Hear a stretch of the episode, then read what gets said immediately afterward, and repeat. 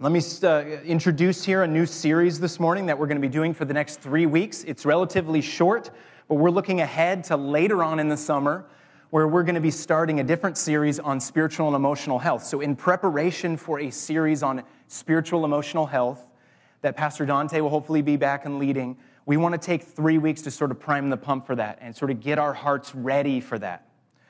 So what we're doing is we're calling this little series Lessons from the Life of David, and we're going to jump right into the middle of the story of David's life from the book of 1 Samuel chapter 23. So grab a Bible.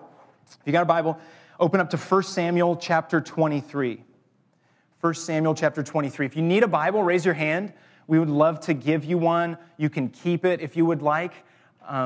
In that white-covered Bible that we're handing out, it's on page 211. Page 211.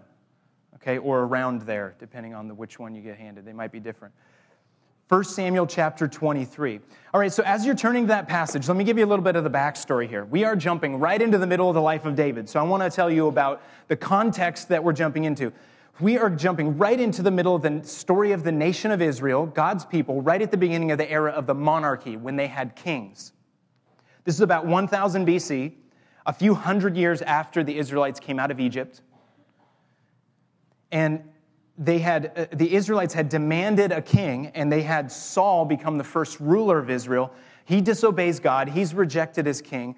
And so for some time, as we come to this chapter, Saul, the king of Israel, has been growing increasingly evil and paranoid. You can see his heart sort of disintegrating into this really dark, dark place. And David, who we're going to read about, David has been anointed the new king to replace Saul, but he's not the king yet.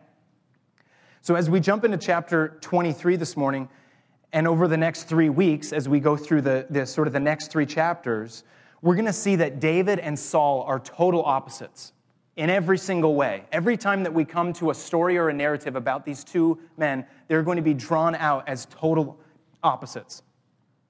You see David growing to be a wise, godly king, and Saul descending into this being a foolish, evil man. So we pick up the story here in chapter 23. David is on the run. Let me tell you about where we're at. He's being pursued by Saul and Saul's army. Okay, Saul wanted to murder David because he sees David as a threat to the throne. David's traveling around in the wilderness with this band of, kind of a small band of fighters around the Judean hillside. And they just come, in the previous chapter, 22, to a priestly city called Nob.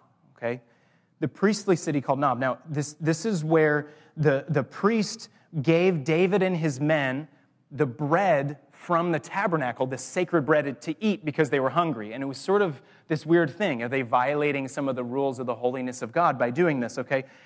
David and his men ate the sacred bread, and they went on their way. Saul, the king, finds out that they did this, and he comes into Nob and destroys the entire city. Everyone gone, including all the priests of the Lord. And only one escaped, and comes running to David and tells him what happened. And that's where we pick up the story here.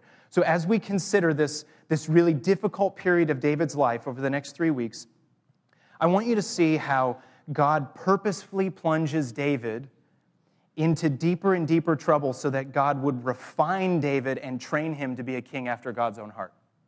That's what's going on here. So our passage today is about prayer, and about how prayer was the foundation on which that David depended on God. And I think that the Lord wants to challenge us this morning with this also. I think that God wants to challenge you and your heart to ask you if you've considered this, that God wants to refine and train you to be aligned with his heart. And in order to do that, maybe the first place to start in order to know God's heart is to pray. So here's where we're going to jump into the story. David's on the run from Saul. So let's read 1 Samuel chapter 23. We're going to read all 29 verses. 1 Samuel chapter 23. So listen to this story. Now they told David, "Behold, the Philistines are fighting against Keilah and are robbing the threshing floors." Therefore David inquired of the Lord, "Shall I go and attack these Philistines?" And the Lord said to David, "Go and attack the Philistines and save Keilah." But David's men said to him, "Behold, we are afraid here in Judah. How much more then if we go to Keilah against the armies of the Philistines?" Then David inquired of the Lord again, and the Lord answered him, "Arise, go down to Keilah, for I will give the Philistines into your hand." And David and his men went to Keilah and fought the Philistines and brought away their livestock and struck them with a great blow. So David saved the inhabitants of Keilah. Now when Abiathar, the son of Ahimelech, fled to David to Keilah, he came down with an ephod in his hand. Now it was told Saul that David had come to Keilah, and Saul said, God has given him into my hand, for he has shut himself in by entering a town that has gates and bars. And Saul summoned all the people to war, to go down to Keilah to besiege David and his men. David knew that Saul was plotting harm against him. And he said to Abiathar the priest, bring the ephod here. Then David said, O Lord, the God of Israel, your servant surely has heard that Saul seeks to come to Keilah to destroy the city on my account. Will the men of Keilah surrender me into his hand? Will Saul come down as your servant has heard? O Lord, the God of Israel, please tell your servant. And the Lord said, he will come down. Then David said, will the men of Keilah surrender me and my men into the hand of Saul? And the Lord said, they will surely surrender you. Then David and his men, who were about 600, arose and departed from Keilah, and they went wherever they could go. When Saul was told that David had escaped from Keilah, he gave up the expedition. And David remained in the strongholds of the wilderness, in the hill country of the wilderness of Ziph. And Saul sought him every day, but God did not give him into his hand. David saw that Saul had come out to seek his life. David was in the wilderness of Ziph at Horesh. And Jonathan, Saul's son, rose and went to David at Horesh and strengthened his hand in God. And he said to him, do not fear, for the hand of Saul my father will not find you. You shall be king over Israel, and I shall be next to you. Saul my father also knows this. And the two of them made a covenant before the Lord. David remained at Horesh, and Jonathan went home. Then the Ziphites went up to Saul at Gibeah and saying, is not David hiding among us in the strongholds of Horesh on the hills of Hakilah, which is south of Jeshimon? Now come down, O king, according to all your heart's desire to come down, and on our part shall be to surrender him into the king's hand. And Saul said, may you be blessed by the Lord, for you have had compassion on me. Go, make yet more sure.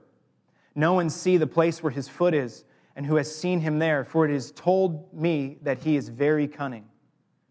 See therefore and take note of all the lurking places where he hides, and come back to me with sure information. Then I will go with you.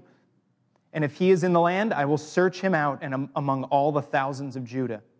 And they arose and went to Ziph ahead of Saul. Now David and his men were in the wilderness of Moan, in the Arabah to the south of Jeshimon. And Saul and his men went to seek him, and David was told. So he went down to the rock and lived in the wilderness of Moan. And when Saul heard this, he pursued David in the wilderness of Moan. Saul went to the one side of the mountain, and David and his men on the other side of the mountain.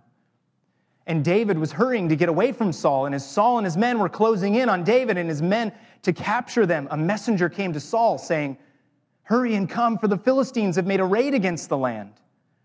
So Saul returned from pursuing David and went against the Philistines. Therefore, that place was called the Rock of Escape. And David went up from there and lived in the strongholds of Ein Gedi. That's the word of the Lord. Okay, let me give you a little bit of the recap of the situation here. It's a really fascinating story as we see Saul pursuing David and everything that was happening. Okay, David here is rising up to be the godly king that Saul never was. Do you see that happening? He portrays his kingly care for his people by coming to the aid of this town called Keilah as they were being attacked by Philistines. Now, this town was located, it was one of the towns of Israel. It was located in the part of Israel known as the Shephelah. Okay, it's this area or region of Israel that's like the California foothills. If you want to look at this map here, I'll show you just a little bit of where this is. That black arrow on the left is kind of that area where the Shephelah region is. Okay, in the one on the right, you'll see the colors sort of draw out the relief of where the mountains are. So everything that's orange or yellow is the hill country. And then to the left of that flat area near the Mediterranean is all of this flatlands, okay, all the bottomlands. So the area on the yellow, right in between the mountains and that flat area, is this rolling hills of agriculture. It's like the North Bay. Okay, go to the next picture. This is the picture of this region in Israel. And it's fascinating when you go there. It looks very much like Santa Rosa or like the Sonoma Valley. It's amazing how California's climate and regions look just like Israel. So in this area, because there was the rolling hills with trees and flat lands in between them with all the agriculture, it was very hard to defend because it was almost like there was these snaking valleys that these armies could come right up and not be seen as they come right up these valleys, and then they could sneak in behind, grab all the grain from the storage bins in the towns, and then go back to the flatlands where they lived, and they'd never be seen. It was very hard to defend. So this is what was happening with this Philistine army. An enemy of Israel was coming up these valleys and stealing grain from an Israelite town. And David is the one who comes to help, right? This is the normal responsibility of a king, and Saul does nothing. And here we see David acting like the king. Now, I imagine David is sort of like William Wallace and his men in the movie Braveheart. Everybody seen the movie Braveheart? Okay, like two of you? All right, it's like, I would imagine David like painting his face.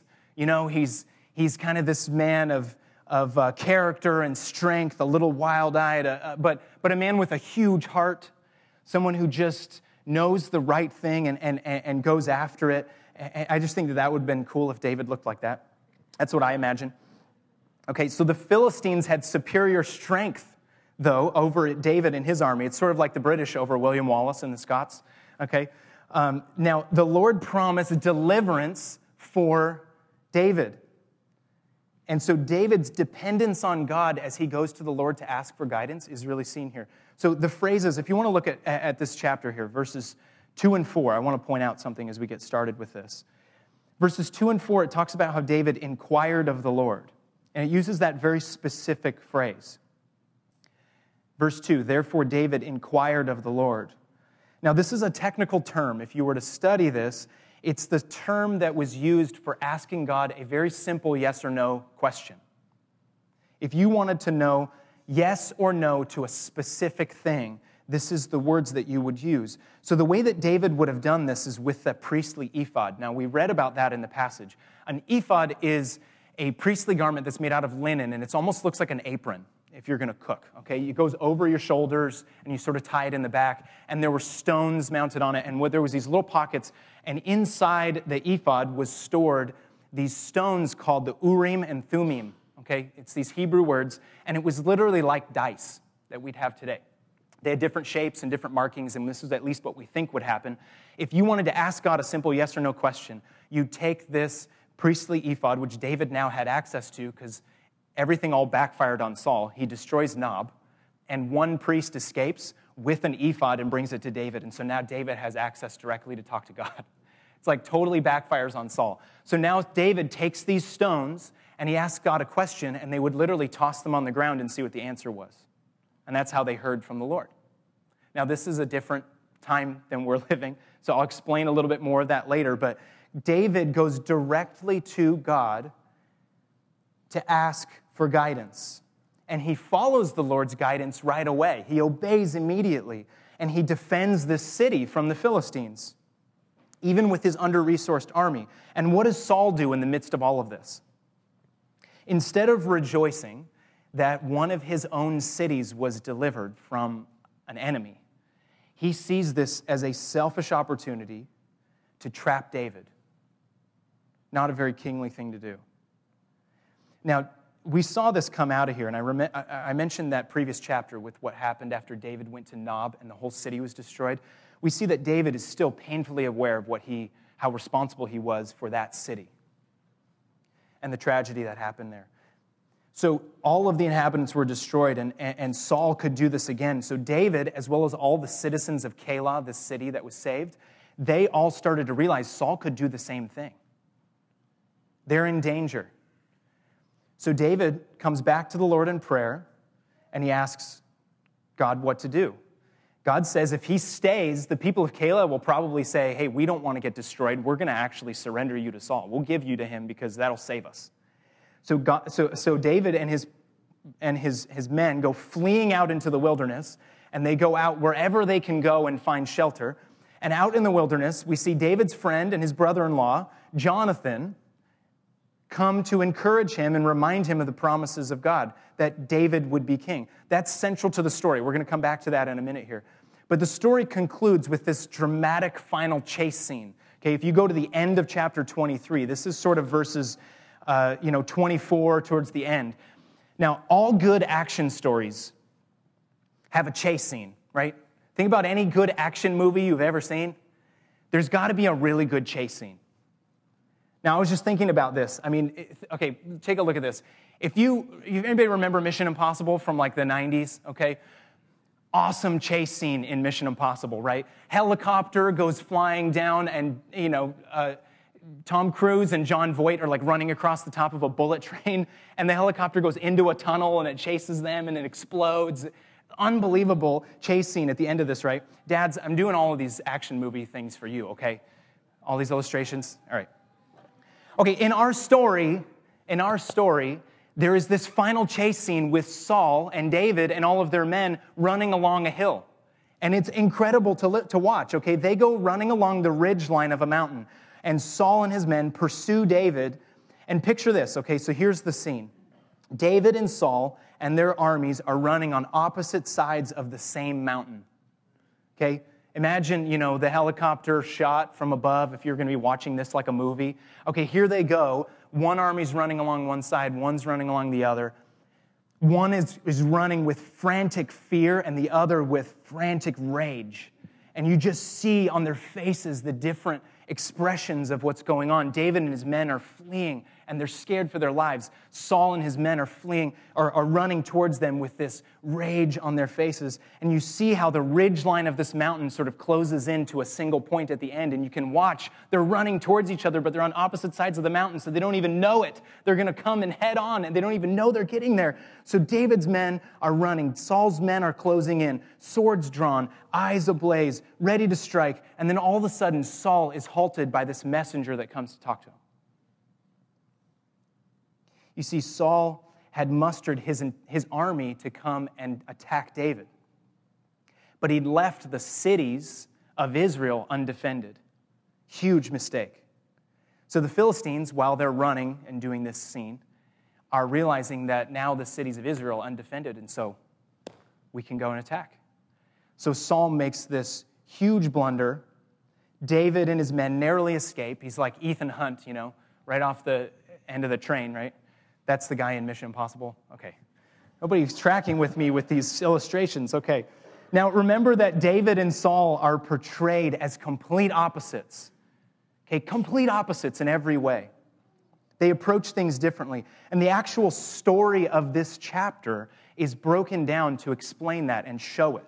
Okay, the biblical writers, if you've ever seen this before, biblical writers, sometimes they form the actual stories that they tell into a pattern, where the actual words that they use and the story that they tell points to the center of what it is. So this term of structuring a story in a particular way can be called a chiasm. And the letter chi is a Greek letter, and it's shaped like the letter X. So a chiasm in storytelling in the ancient world was a literary form which arranged the elements of the story to tell two or three different parts and then describe the opposites or something related in descending order the other direction.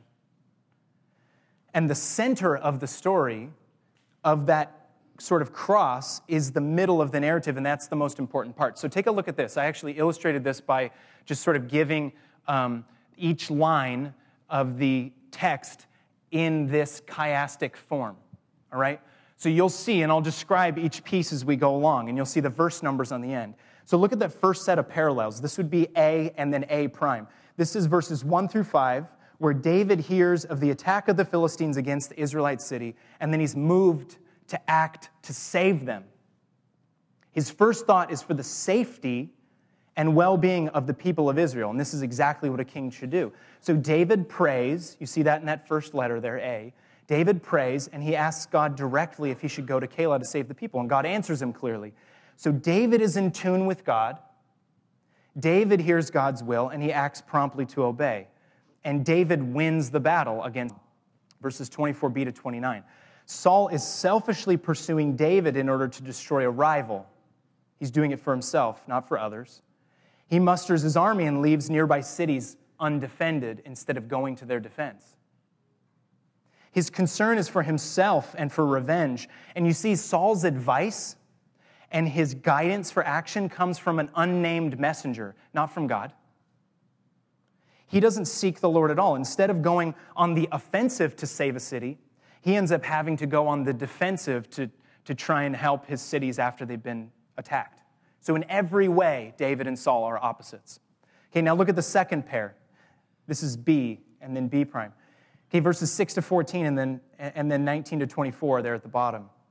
This is where we see where Saul and David looked for help. What happens when they're in trouble? In verses 6 to 14, David realizes that he's endangering himself and his men, as well as the entire city of Keilah. So his first reaction is to go to the Lord in prayer. He asks for guidance. He looks to God for help. But look at what Saul does, verses 19 to 24. Saul goes to the Ziphites. These are some Israelites, okay? The Ziphites were actually part of Israel. They lived in the town of Ziph in the hill country of Judah. He asks them for help. He doesn't go to God for help. Saul's foolishness is shown in the fact that he listens to these people instead of God. And he decides on his own accord to muster his troops to follow David. Okay, now look at the last section. This one has no parallel because it's the center of that sort of structure. It's almost like an arrow pointing to the middle of the narrative where it's the most important piece. And this is what the author who wrote this wants to explain to us. Here we see Jonathan encouraging David. David, remember this picture. David is hiding in the woods in the hills of Ziph. And there's this striking moment.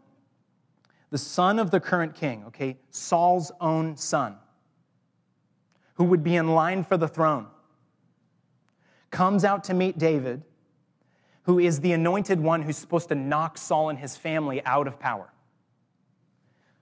Jonathan, the very son of Saul, recognizes that it's God's will that David should be king. His dad doesn't. Imagine what David's feeling at this moment. Okay, he's probably scared, tired, beat up, discouraged. I mean, every time he seems to gain a victory of any kind or see God's leading or take a step in the right direction and he listens and he obeys, he's tossed back out into the wilderness and put under threat of capture or death. Can you imagine how discouraged he would be? Now, remember this, though. I talked about this at the beginning, that God has a purpose here. He's refining David, and he's training him to be a king after God's own heart. Now, refining requires heat. You want gold to be pure? You got to stick it in a fire to burn it. If you want to sharpen something, it requires sparks. If you want to train, it requires sweat and sacrifice. Okay, God knows that David's role as king, and actually his role in the larger picture of Scripture as the forerunner for Jesus Christ himself, who will sit on David's throne, this requires that David, in a way, be beat up and tested in order to refine his trust in God. So it's at this moment of darkness and despair that Jonathan reminds David of the promises of God. Okay, Jonathan encourages him, not with shallow hopes or any clever tricks of to make David feel better for just a moment. He talks about the rock-solid promises of God. And you know what? I was thinking about this week. I can relate to David here a little bit, and maybe you can too. Ago, I jumped in, my family, we jumped headlong into our third try at planting a church in San Francisco. And it came crashing down in February after being really deeply hurt by some people.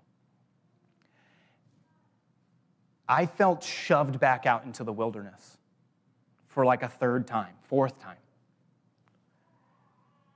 I felt crushed and discouraged and just honestly just worn out. Maybe you can relate to what that feels like. But you know what? I had people like Jonathan come to me in those moments of despair, I had moments where I was in prayer and just reading Scripture, where the Lord just impressed on me to read something that really helped me. It was these moments where people reminded me of the promises of God. And I realized, and this is maybe a fresh lesson, I think I knew it, but now I know it by experience in another way, that God's primary goal with my life and yours is not my comfort or success. It is to refine and purify my faith and my trust, to grow my trust in God and make me more dependent on Him. You see, just like David, and this I can relate to, I'm learning how to pray. We're watching this story in chapter 23 of David learning how to be a man of prayer. You see, I'm learning how to beg the Lord for guidance. I'm learning to cast my cares on God. I'm learning to let go of the things that I want to control and just let Jesus really be the Lord of my life. See, these are challenges that are opportunities to trust more in Jesus. And I think, honestly, I think that the same message here that David is getting and that I think I'm sharing with a little bit of what I'm learning, this is the same message that we all need to hear today. That as Christians, God wants to refine you and train you to know His heart. He wants to teach you to trust Him more. Okay, we saw in this passage how Saul and David reacted completely differently when it came to crunch time, okay, crisis moment, when it came to this high-stakes, high-pressure game that they were playing. They sought guidance, and they looked, and they trusted in different things. Saul listened to people. He trusted well. David, although, he sought the Lord in prayer at every turn. It's like we're watching him learn to do that. And when crisis struck, he prayed. That's what he did. So this is the challenge for you, and this is for me too. What voice or what voices are you listening to? Are you listening to the Lord's voice like David, or are you listening to other voices in other places like Saul did? Okay, this is a very, very difficult thing for us, especially here, 2018, we're in the Bay Area. We have so many voices vying for our attention. Add to that the fact that we all feel overworked, stressed, without any margin in our lives. We live in this unique and challenging time, and one of the main reasons is, I don't know if you've realized this, but your phone has completely changed your expectations for life. Do you realize that? We have so many competing voices, competing authorities, competing sources of information, competing sources of entertainment, all at our fingertips every moment, every day. And you know what? I think we need to hit the pause button here for a minute and consider if we are really employing wisdom when it comes to these things. Because here's something, maybe this isn't such a secret, but God's not going to text message you, okay? He's not going to use Facebook Messenger. He doesn't have a blog you can read. He isn't going to comment on your Instagram, okay? We actually, maybe for a moment, need to put our phones down, turn off our TVs, shut off the social media for a moment to create enough space and margin to be able to actually talk to God directly. Do you even, this is something that I was trying to grapple with this week. Do we even grasp how incredible it is that we can talk to God directly? Or have we lost our sort of wonder and amazement at the fact that because we belong to Jesus Christ and He's seated at the right hand of God as our mediator and we have the Holy Spirit as an advocate, that we have direct access to God Almighty? That is unbelievable. I think we have to stop and sort of wrap our minds around this. This is a unique privilege that we have to enter the presence of God. So let me ask you this. Have you really pressed to experience the presence of God? Now, you might be sitting here today feeling like you're in a wilderness. We tie this back to David. Just like David, you might be in a time of testing or refinement or discouragement, or maybe you're sitting here and you're thinking, everything seems to be going really well, maybe on the outside. You live in the Bay Area, you have the education, the good job, family, the best restaurants in the country around here, beaches, mountains, sunshine, you got the whole thing here. But maybe if you're honest with yourself, chances are, deep down, you probably feel like you're in a wilderness spiritually or emotionally. I think we have to consider the unique opportunity that we have to know God's presence. Okay, think about David, and think about the time that David lived. Said we were going to kind of come back to this. He was casting lots to hear from God. They lived in a time where the presence of God was in the tabernacle, this tent that was constructed to take and hold the presence of God. So I want you to hear this. This is something I was struck by this week. There's a pastor and theologian from about 100 years ago. His name's A.W. Tozer. He's a wonderful writer if you ever pick up any of his books. He said this about the tabernacle, and it'll be up on the screen. He said this, the returning sinner first entered the outer court where he offered a blood sacrifice on the brazen altar and washed himself in the laver that stood near it, a holy place where no natural light could come, but the golden candlestick which spoke of the light of Jesus, the light of the world, threw its soft glow over all. There also was the bread of the presence to tell of Jesus, the bread of life, and the altar of incense, a figure of unceasing prayer. Though the worshiper had enjoyed so much, still he had not yet entered the presence of God. Another veil separated from the Holy of Holies, where above the mercy seat dwelt the very God himself in awful and glorious manifestation. You see, Tozer's point here is that people in David's day had to stop before that last veil. They could not enter the Holy of Holies. The presence of God was blocked off. Okay, no one could enter the actual presence of God except the high priest, but once a year to make atonement for the sins of the people. But here's the kicker, friends. Jesus is the ultimate and final high priest. Amen. At the moment he died on the cross, that final veil was torn from top to bottom. Do you realize the significance of this? Okay, listen carefully. Jesus, by his blood, his death, we can now enter the presence of God freely. Okay, Tozer goes on to say this. It's going to be up on the screen here.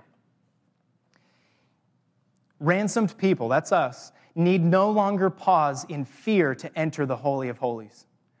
God wills that we should push on into his presence and live our whole life there. This is to be known to us in conscious experience. It's more than a doctrine to be held. It is a life to be enjoyed every moment of every day. Friends, this is the reality of the promises of God that we enjoy today. That you and I can enter the presence of God and know him personally and enjoy him every moment of every day. Now, I think this is so important. It's so important for all of us, but I want to say a word here to you dads out there. I believe that maybe the greatest gift that you can give your family is to learn to, as Tozer says, push on into God's presence and live your whole life there. See, dads, you need to learn to be men of prayer. I'm learning this. Okay, when I think about my two girls, I want them to have a dad who doesn't just hold the correct doctrine of God,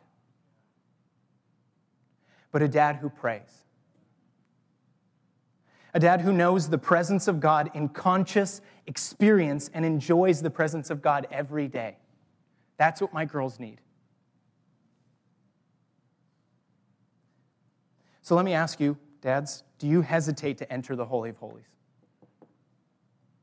Is your life so full of distractions, your mind so occupied with self-important things that you don't even see that the veil is torn straight in front of you? Or will you choose by the blood of Jesus to prayerfully and purposefully take a step into the very presence of God? You see, God is our Heavenly Father. And this is And because of that, it's not just a question for dads, it's a question for all of us. I want to just challenge all of us. We are all God's children.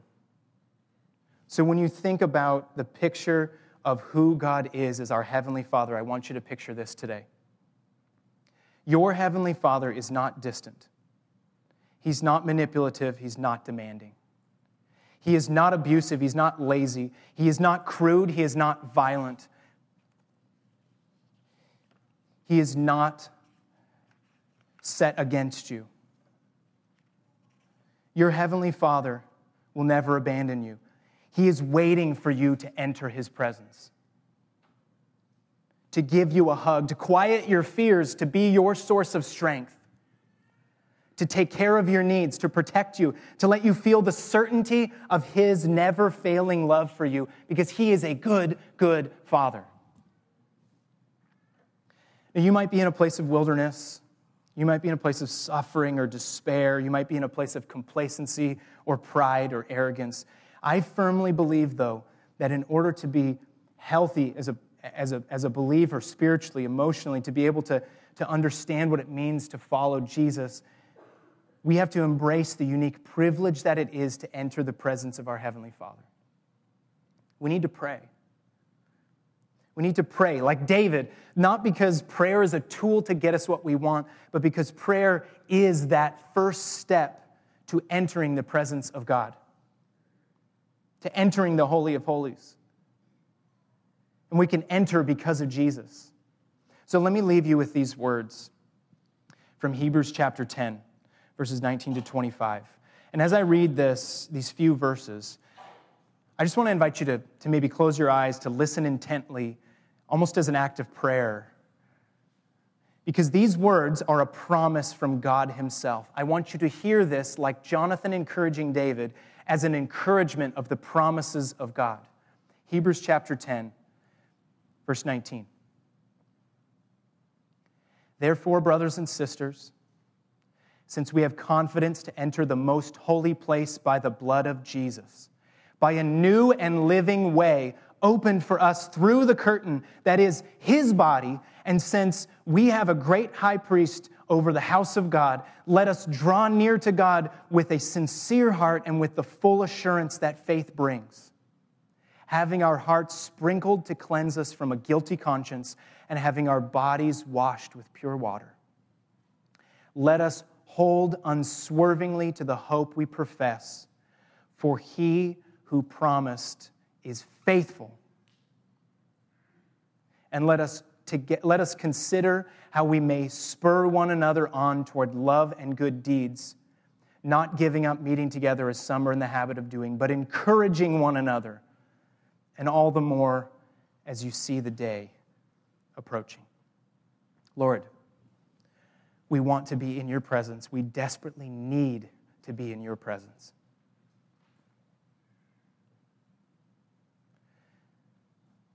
Lord, we count it an unbelievable privilege that we can come to You directly. That as Your children, You are our Father standing with open arms waiting for us. Help us return to You, Lord. Maybe this is a moment where there might be someone here who has never come running back to their Father. Lord, I pray that this would be a moment where we can turn to You and step into Your presence. Or maybe there's those here who have not been or felt like they've even been near Your presence in a very long time. Teach us to pray, Lord. Teach us to seek Your guidance, Your presence. Teach us to trust You more. Refine us, Lord. Don't make us bitter or frustrated or confused by times of wilderness. But bring dear friends and brothers and sisters and bring them with words directly from Your scriptures and Your promises to encourage us, Lord. To remind us of the goodness of who You are and the, the sure foundation it is to be bought by the blood of Jesus. Teach us to be in your presence, God. In Jesus' name, amen.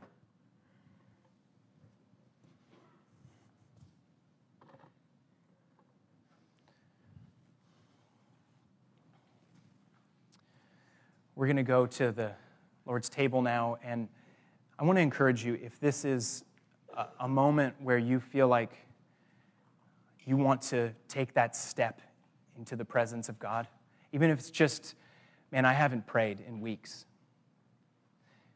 take these few moments and talk to God. You have access to your Heavenly Father directly. And the symbols of what we celebrate at this table, the broken body of Jesus and the shed blood of Jesus, are the means by which that veil has been torn and the access has been granted. So we're going to celebrate that this morning. So if you need to pray, take a few minutes to pray. If you want to pray with someone, go to the back. We'll have some people on our prayer team in the back who would love to pray with you.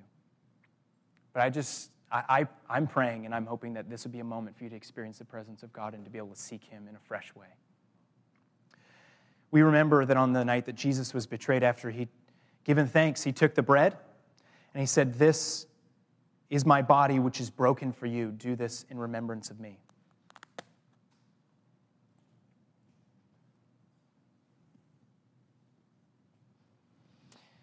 And in the same way, after they ate, Jesus took the cup and he said, "This cup is the new covenant in my blood. Do this as often as you drink it in remembrance of me."